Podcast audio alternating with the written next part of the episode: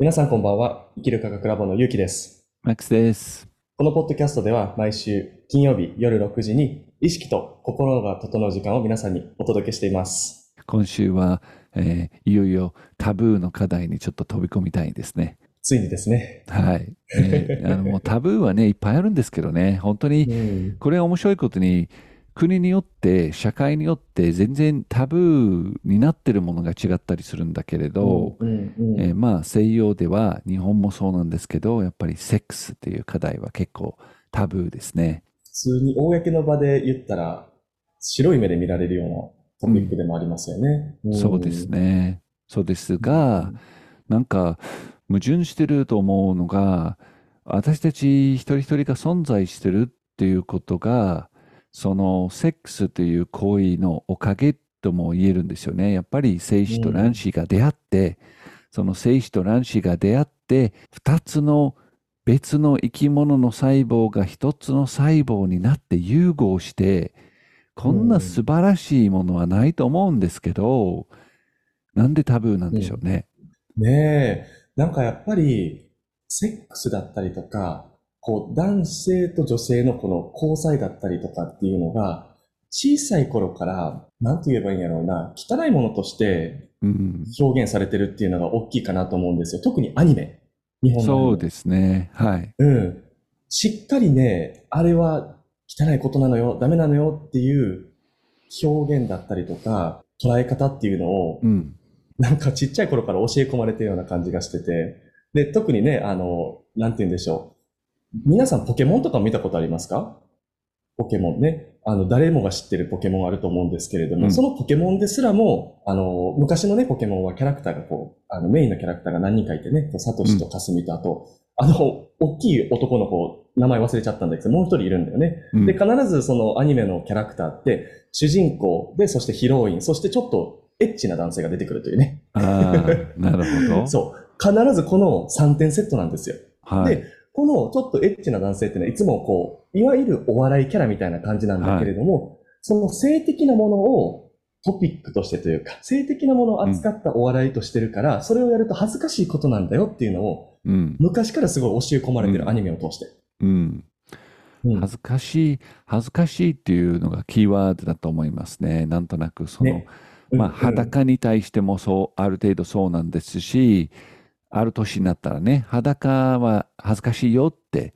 で、それはまあ、何歳からっていうのはね、もう本当にそれぞれの社会が違うんだけれど、まあ確かにね、それはある年になったら、それをこう裸でね、堂々と、その辺に街歩くもんじゃないと僕も思うんですけど、やっぱり恥ずかしい、かつ汚いっていう、うんこの意識をもう7歳まで人間っていうのは意識がインプットされるとその人の中のコアビリーフと言ってその人の根本的な意識の一部になるんですよね。それなんであろうとね。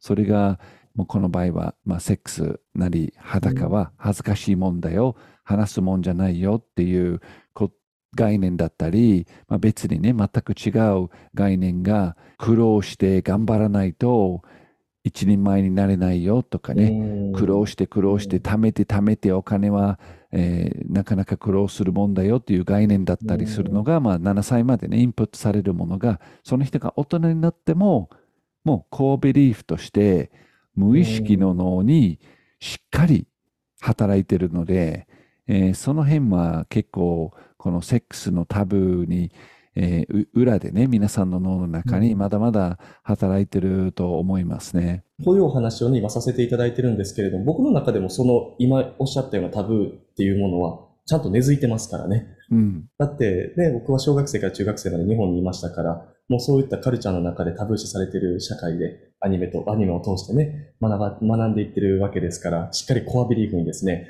うん。こうセックスだったりとか、こう性的なものへのタブー視。はいっていうのはもう僕ももう例に漏れずしっかり入ってるとは思いますね。はいはいでうんそのタブーは、えー、全てが悪いとかそういう話じゃないんですからね。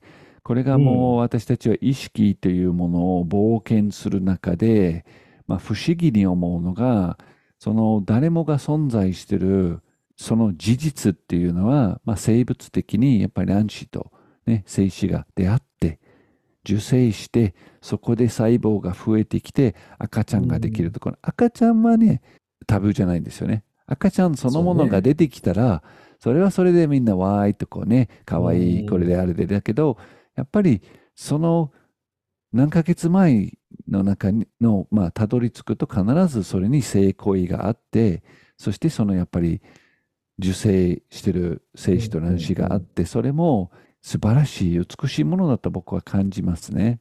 なんか面白くないですか？その、セックスの一つの側面っていうのが恥ずかしいとか汚い。うん。でももう一つの側面は美しいし素晴らしい。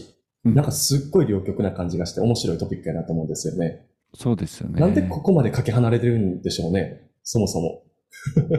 やっぱり不思議、本当不思議に思うんですよね。で、まあ日本は日本でね、うん独特な捉え方があるかもしれないけど、まあほほとんどの文化の中にある程度のタブーがあって、それはね、強い、弱いっていうのがあると思いますけど、まあイギリス人はどっちかというと日本人に近い、この、この件に関してこう恥ずかしいね、あの、う。んあまり喋らないっていうことなんだけれど、でも、まあどの人が大人になって、そのうちに大人になったら、付き合うことになるんでしょうね。それはもう、うんパートナーを見つけたりするんで、そのパートナーを見つけたりする中で、やっぱりお互いスキンシップっていうのが、まあ愛情表現の一つであって、この僕の中に性行為とスキンシップを別々に考えるんじゃなくて、その性行為がスキンシップの延長であるっていうふうに設定すると、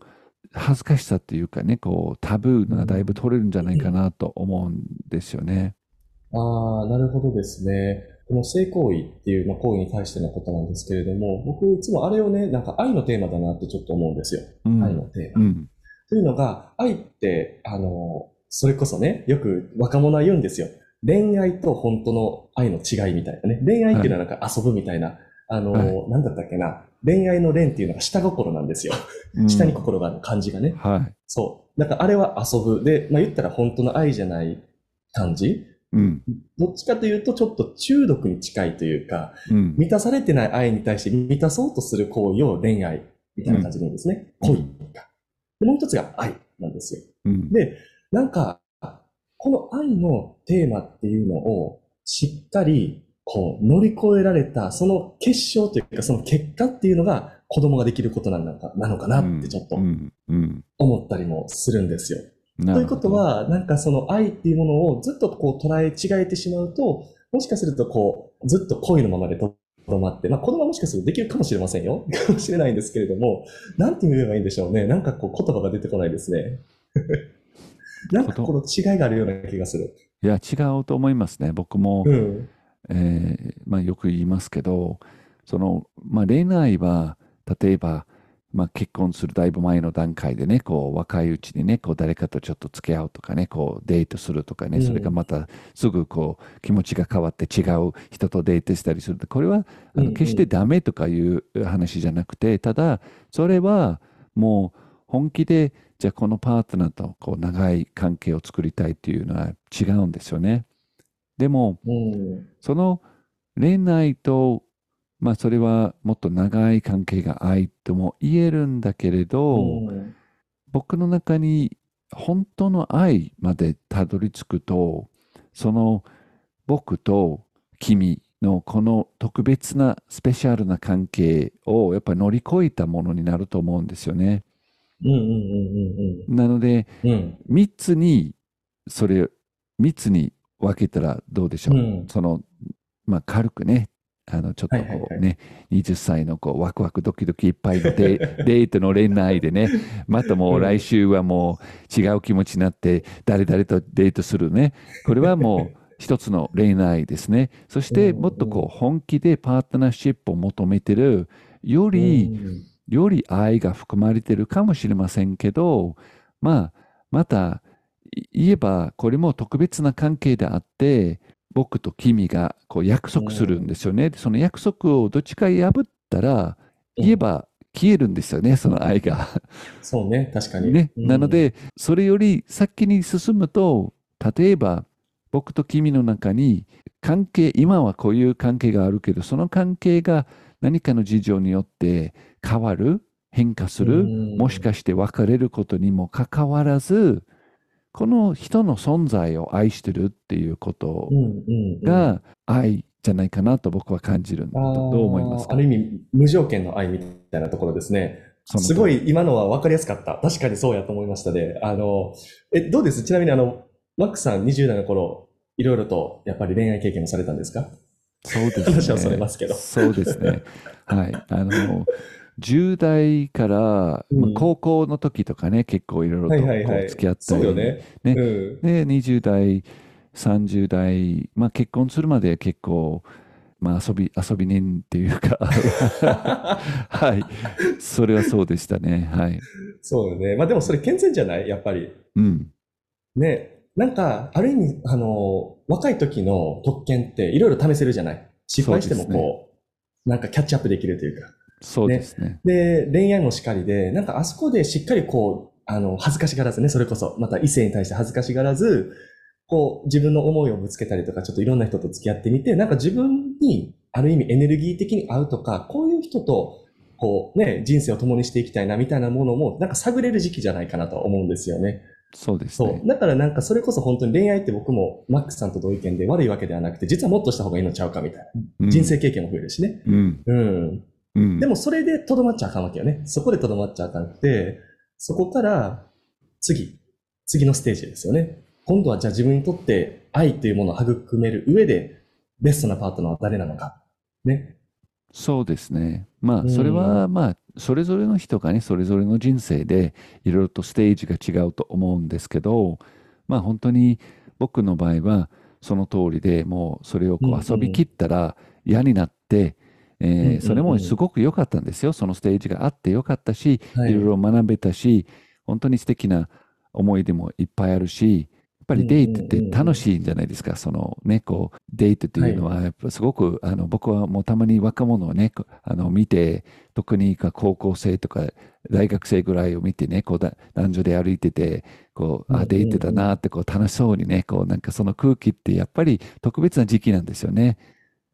それもすごく美しいものを感じるんですよね。その若い時のね、こう恋愛。で、それもちろん変わっていくものなんですけど、やっぱ本気のパートナーシップはまた別の楽しみがあるんですよね。別のこう信頼関係とどんどん深まっていくものがあって、えー、でも本当最終的に目指すのが僕としては、そのパートナーが例えば一緒にいてくれるにしても、一緒にいたくないにしても、その愛が変わらない。これ非常に難しいと思うんですよ。自分が簡単にできると思ってはいないんだけれど、やっぱりそれって究極の愛じゃないかなと思うんですよね。確かにそうですね、本当に。僕の今の、えーと、奥さんですね、えーと、シャオっていうんですけれども、うん、5、6年かな ?5、6年か、それぐらい付き合ってから結婚したんですね。うん、で、やっぱりね、その間って、あの、実は遠距離とかもあったりとか、あの、まあ、やっぱりいろいろなことがあるわけですよ。5、6年とかってなると。で、そこの期間中に、ある意味そのお互いをこう信じるっていうことをすごい試された感じがしました。で、うん、このた信じるっていうのがすごい愛っていうテーマだったりとか、そこに重要、すごく重要なポイントなのかなと思うんですよ。うん、というのが、あの、先ほどね、ステップ、3つのステップあったじゃない？はい。恋愛、そして約束、で、最後無条件の愛みたいなね、はい、このステップがあって、約束までは結構みんなできるんですよ。はい。約束まではね。うん、ただ、約束を破った後にみんな怒るわけですよね。先ほどのお話で言うと。うんはい、で、この約束を破って怒るっていうところまでは、まだ信頼関係が実は成り立ってないんですよね。うん。うん。シンプルに言うと。はい、なぜかっていうと、これ約束破ったイコール、この人は私のことを大切に思ってないんだっていうところにつながりやすい。うん。だからある意味、信頼関係を強制的に拘束している状態なんですよね。うん、信頼しないと、信頼させるためにこう約束させるみたいなね。はい。はい。でもこれはやっぱ条件的な信頼であって、その約束がなくなった瞬間にその信頼というのは消えてしまうわけですよね。つまり。うんその先に行くっていうのがすごい重要で、で、僕はこの5、6、その結婚するまでの5、6年間っていうのは、その、いかに約束に依存した信頼じゃなくて、約束がなく本当にお互いをどんな状態でも受け入れられるのかっていうのを試されて、で、まあ、僕の心の中ではうまくいったんかなと思うんですけど、はい。結婚もできたしね。で、あの、まあ、すごくね、その信頼関係が成り立った時の人との付き合い方ってめっちゃ楽ちんなんですよ。うん。うん。何が楽ちんなのかっていうと、お互い信頼できてるから、本当の自由が実はあった。はい。本当の自由。これがね、面白いことに僕ね、実は結婚したくなかったんですよ、ずっと。うん。なんでかっていうと、結婚イコール自由がなくなるっていうね、束縛される。はい。そう。これがあって、なかなか踏み切れなかったんですよ、結婚にもね。男の恐怖ですね。みんなある。男の人。ね、あるよね、あるよね。あるそう。で、で、まあやっぱりなんかそのね、まだ付き合いたての時とかは、いや、もしこれが、このね、例えば今ね、あの、奥さんになってるシャオが、本当の人じゃなかったらどうしようとかっていう迷いもあるわけですよ。うん。僕は完璧に信頼できてないわけですね。自分に。これはね。うんこれは自分に信頼してないんですよ。選んだ自分やのに。うん。そう。でもこういうね、迷いとか葛藤があっても結婚がね、もうあれなわけですよ。でもね、うんそういう時って女性が踏み切るわけですね。結婚しようって。でもこの踏み切りっていうのも実は信頼を強制させるってわけなんです。約束をさせて話さないんですよ。うん。そう。で、これがね、ずっと続くとね、やっぱり結婚生活もね、どんどん自由がなくなっていくんですよね。うん。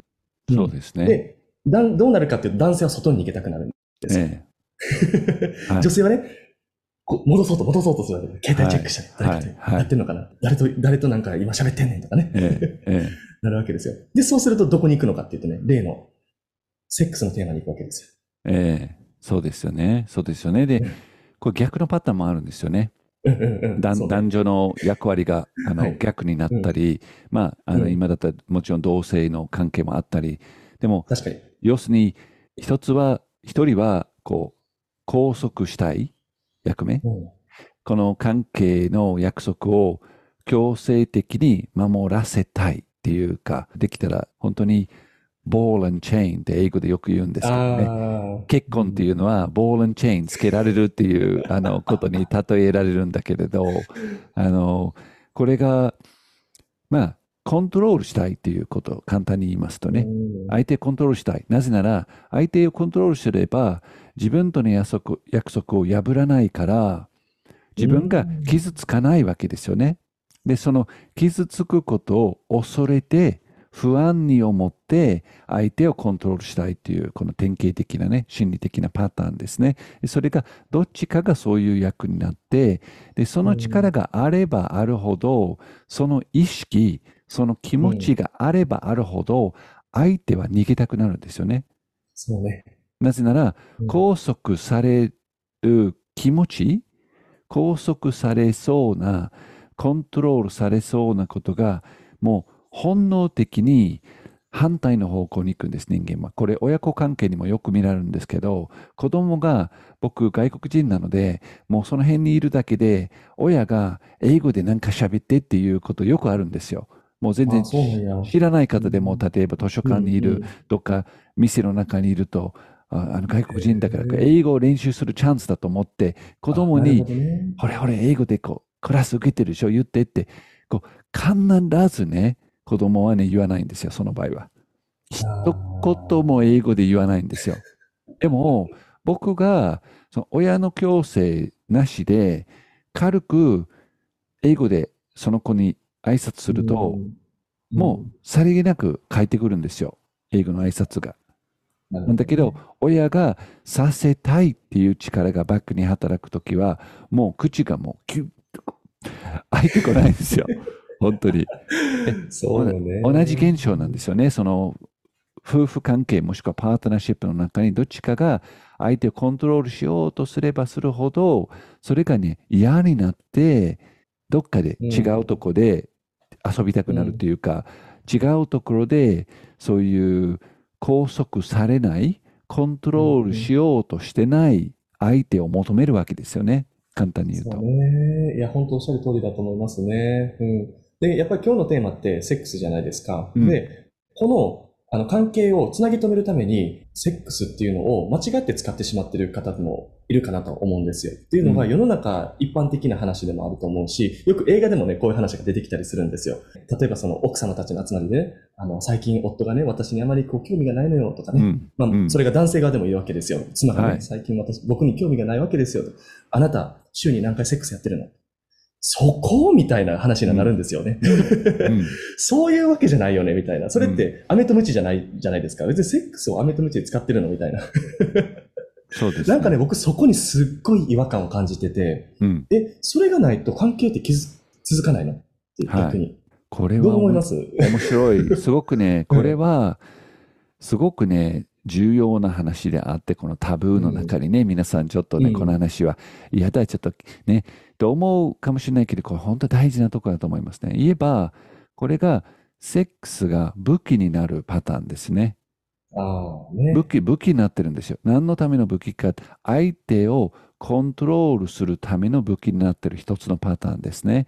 で、これを別の、別のパターンがあって、セックスが武器になっているのがあるんです。それはどっちかというと、これは今の一つのね、こう、相手がよそに行かないように拘束するために使うっていうか、そういう意識を持ってセックスっていうのが一つのパターンで、もう一つのパターンは、これはね、全体的に男性の性教育の中にあるポールの男性男性、ほとんどのね、男性は性教育はそういう、まあインターネットはいくらでも今あるんですけど、僕らが小さい時はそういうのがなくてですよ。もう雑誌しかなかったんですけど、そういった 雑誌が、えーエッチな雑誌が回ってくる、こう、なんか友達ルートでね、こうシェアされて回ってくるルートだったんですよ。10 10ね、15歳とかね、14なるほどね歳とかそういう時にね、あったんですよ。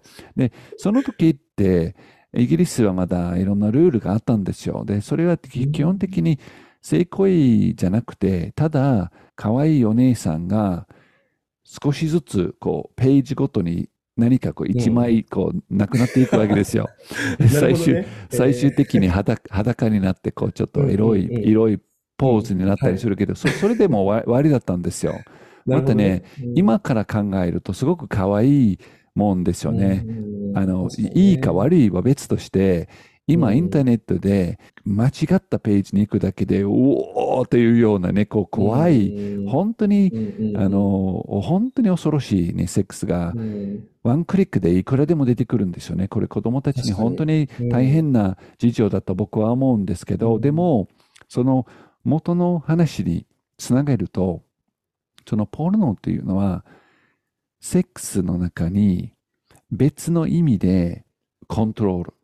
もう、セックスが一つの武器として相手を自分がよりち男性として力強くなって相手をこう圧倒させるっていうかコントロールさせるっていうのが多いんですよね。このそのポルノの世界の中に非常に多くて、うんえーそれがもう間違えると普通の若い男性がそういうのを見てるとそれがセックスだと勘違いしてしまうことが多いんじゃないかなと思うんですよね。でどれもその結婚の中にセックスを一つの武器として相手をコントロールするにしてもそのね店もう若い男性が性教育にそういうポルノをしてそれで大人になってセックスが自分が相手を圧倒させるってどれもねやっぱり大きな、えーまあ、残念な結果だと僕は感じるんですよね。うんっていうのは武器ではなくスキンシップの延長であって愛情表現の延長であると僕は感じるんですけれど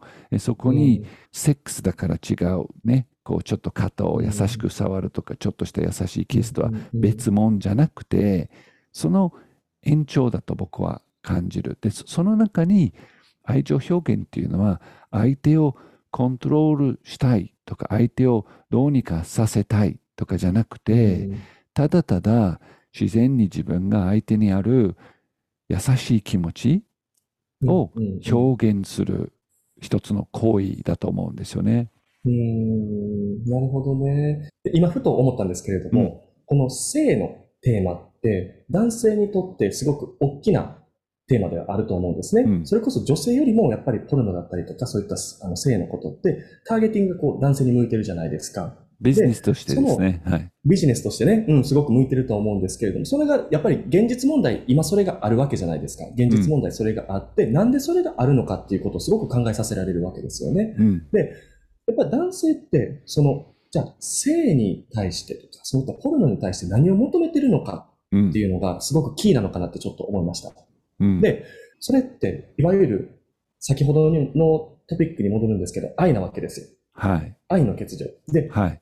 愛の欠如だけじゃなくて、愛情表現が下手くそなんちゃうかなと思うんですよ。はい。ものすごく。はい。だって、スキンシップって愛情表現じゃない？うん。でも、それを間違って表現してしまうことが男性には多いかもしれないじゃない？っはい。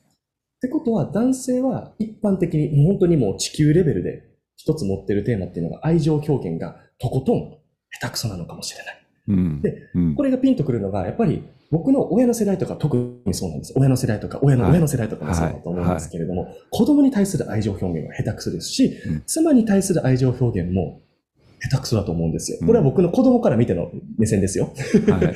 あの、本人がどう思ってるかわからないんですけど、やっぱりこれって言わなくてもええんちゃうんとか、いや、もうちょっとはっきり好きって言ったら、みたいなね、思うことが多々あるわけですよ。はいで、こういったものをもしかすると、意図的に無意識的に抑えてしまっている。で、うん抑えるがために愛を感じれない。愛感じれない時に行く先っていうのは、ポルノ、風俗、またはキャバクラとか、うん。うんそこで愛を満たそうとしてるのかなとはい。はい。思うわけですよ。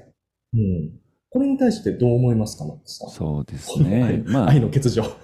まあ、まさしくね、何かを満たそうとしてるんですよね。で、その愛っていうのは本当深いテーマであって、その、もう自分がまさしく多分今言ってた親との関係の中に、本来み満たされるべきね、褒められて認められてるところが、まだそこに穴があるわけですから、いただいてないんですから、その愛情表現だったりすると、それでその、まあ、ポールのなりなんなりで埋めようとしてるんですよ。まあ、典型的な、これはもうドーパミンの、ドーパミン中毒なんですよね。つまり、何かかけてるところに刺激でそれをカバーするんです、人間は。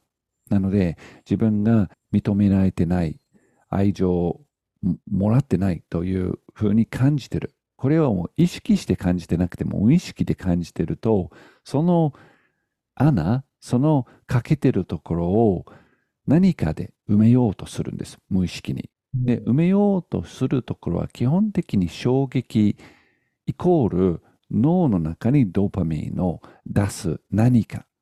で、そのうん何かっていうのはいろんなパターンがあるんですね。例えば、パチンコ、ガンブルもドーパミンが出るわけですよ。そして、すごくね、えースリリングな、えー映画とかね、ホラー映画とか怖い映画も、これもある意味でドーパミンが出るんです。ね、甘いものも出るんです。まさしくね、えーポールノの世界は、こうドーパミンがすごい脳内に出るんですから、でそうなるとその穴として感じてるものを一時的にこうカバーできるんだけどその後実はさらに深刻な状態になるんですね。最近ねドーパミンについて YouTube の動画、えー作ったんですけど今回のポッドキャストの、えー下の説明の中にその YouTube 動画のリンクもつけます。でドーパミンの仕組みって非常にね面白くてでそれが、まあ、今のポールのと性的なビジネスとすごく深くつながってると思うんですよね。でも、うん。でも、えー私たちがここで話してるスキンシップの延長、うん。もう本当に愛情表現の延長である自然な、自然なセックス。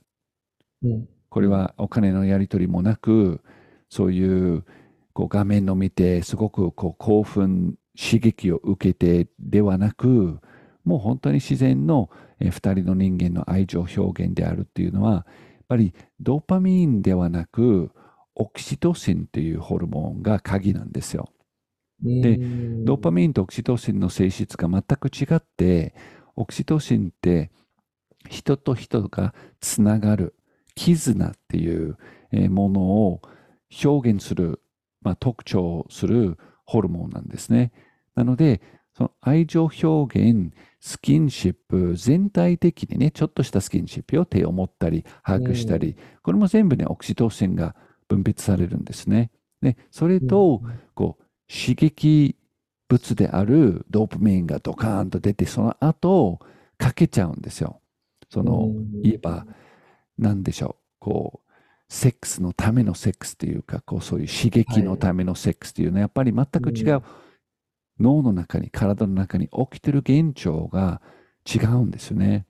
うんうんうんそういう意味では、やっぱりここで皆さんに、こう、ね、ご理解いただきたいことっていうのは、行為自体に問題はないということなわけですよ。うん。行為自体には問題はない。ただ、行為をする意図が重要なわけですよね。はい。これが、先ほどマックスさんがおっしゃられた通り、どのレベルの意図で皆さんは、また僕たちは、その行為をしているのか、刺激のため。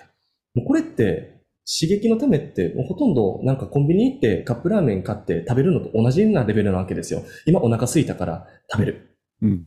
ね。なんか今性欲が足りてないからうん。満たすみたいなね。はいもう全く同じレベルの話なわけですよね。はい。なのか、今度はこう、つなぎ止めるための武器として使ってしまっているのか、うん。うんということですよね。はい。なのか、本当に、あなたは私、私はあなたぐらい、お互いを信頼しきって、一つになれてる。うん。愛、第四チャクラでもありますよね。強制のはい第四チャクラでもあるし、オキシトシンっていうふうにおっしゃりましたね。オキシトシンでもある。このレベルで、その行為を、性行為をしているのか。うん。どの行為でできるのか。まあ、ただやっぱ人間って難しいこあのところがあって、知ってたとしても選ぶのが難しいっていうのはありますけどね。そうですね。で、別に、うんどっちかがダメってここでね、私たちが言ってるわけじゃなくて、ただ、同じ行為ね、この場合はセックスなんだけど、どんな行為であっても、そのバックにある自分の意識が一番重要という話なんですね。で、これは面白いことに、えー僕は最近仏教をね、勉強し直していろいろ見てるんですけど、これまさしくね、お釈迦様が言いました。つまり、動物に例えばあの虫を踏んでしまうとかね、これはあのある捉え方によって仏教では絶対ダメっていう人もいるんですよね。例えば一つの小さなカーでもそれをこう叩いてね、殺すなという考え方、捉え方もあるけど、お釈迦様はその行為、例えば虫を踏んでしまう行為が大事じゃなくて、そのバックにある自分の意識が重要であると。同じ声であっても、で、このセックスも同じなんですよね。そのセックスをどういう気持ちで、どういう意識でやりたいのか。ね。それか、相手をコントロールしたいのか。相手をこう拘束したいのか。それともうん自分の気持ちを、優しい気持ちを相手に表現したいのか。これをしっかりとね、自分の中に確かめてね、もうクリアにその意識をして、どんな、どんな行動であってもね、意識をクリアに設定してからやるのが、より有意義な時間、より素敵な体験が生み出すと僕は感じますね。いやー本当に、あの、今ね、すごい面白いなと思ったのが、実は、インド哲学のバガダットギータでも、そ、それを言及してるんですよ。っていうのが、そのセックスの時の、そのお互いの気持ちはい。が、どんな赤ちゃんが生まれるのかが決まるっていうストーリーがあるんですよ。うん、うん。で、あの、バカダットギータって、あの、まあ、言ったら家族の喧嘩のストーリーなんですよ。本当に。はい。家族喧嘩のストーリーで、まあ、片方のファミリーともう片方のファミリー、お互い子供がいるんですよね。で、うんその子供の生まれ方っていうのが、その当そのね、一つ一つのファミリーのご両親がどんなセックスをしたのかで決まるみたいな。うん。でね、でも確かにそれってすごい理にかなってるなと思ったことがあって、人間の、まあ、ちょっとだけ科学的な話になるかもしれないんですけれども、人間って基本的にこう、フィールドが、電磁場フィールドっていうのがあるんですね。で、その電磁場フィールドっていうのは、読み込む、ダウンロードすることもできれば、アップロード、データを送ることもできるんですよ。で、その時に必要なのが強いいわゆる電気パルスみたいなのが必要なんですね。で、人間のその電気パルスみたいなものを生み出す一番強い力っていうのが、セックスするとき、一番のエクスタシーを感じたときに、バチッと入るわけですよ。はい。ってことはですよ、何入れてんのって話なわけですよ。このお互い二人が。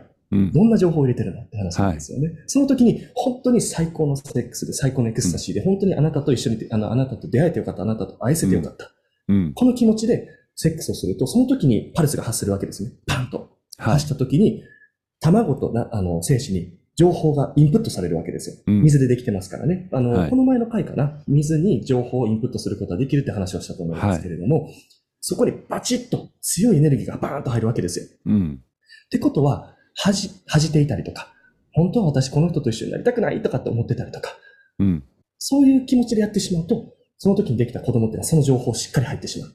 で、それが子供の人生をかたどったり、体をかたどったりするわけですよね。うん。うん。そういう意味でもこのセックスっていう行為は何を想像するのかっていうところにも繋がってくるっていう。で、そういった話がね、バカダットギーターにも書かれてたら面白いなと思ってちょっとシェアしたという。うん、面白いですね。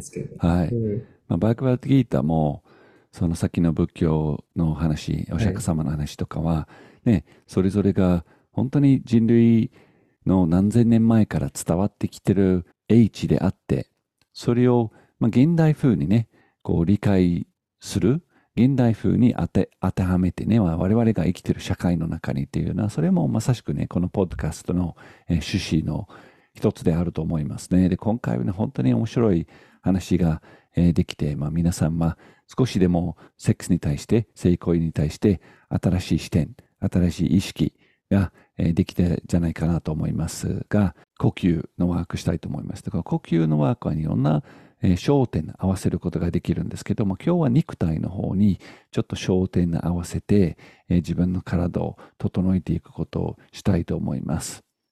では、目を閉じて、自分の呼吸に意識を向けます。スローな呼吸、優しい呼吸。つま先を感じて、自分の足全体を感じて、骨盤を感じて、スローな呼吸を続けながら、お腹、腰、背中、胸、肩、腕、手と指、首と頭。全身の感じながらスローな呼吸。スローな呼吸で体を安心させる。つま先から頭のてっぺんまで安心感を感じて。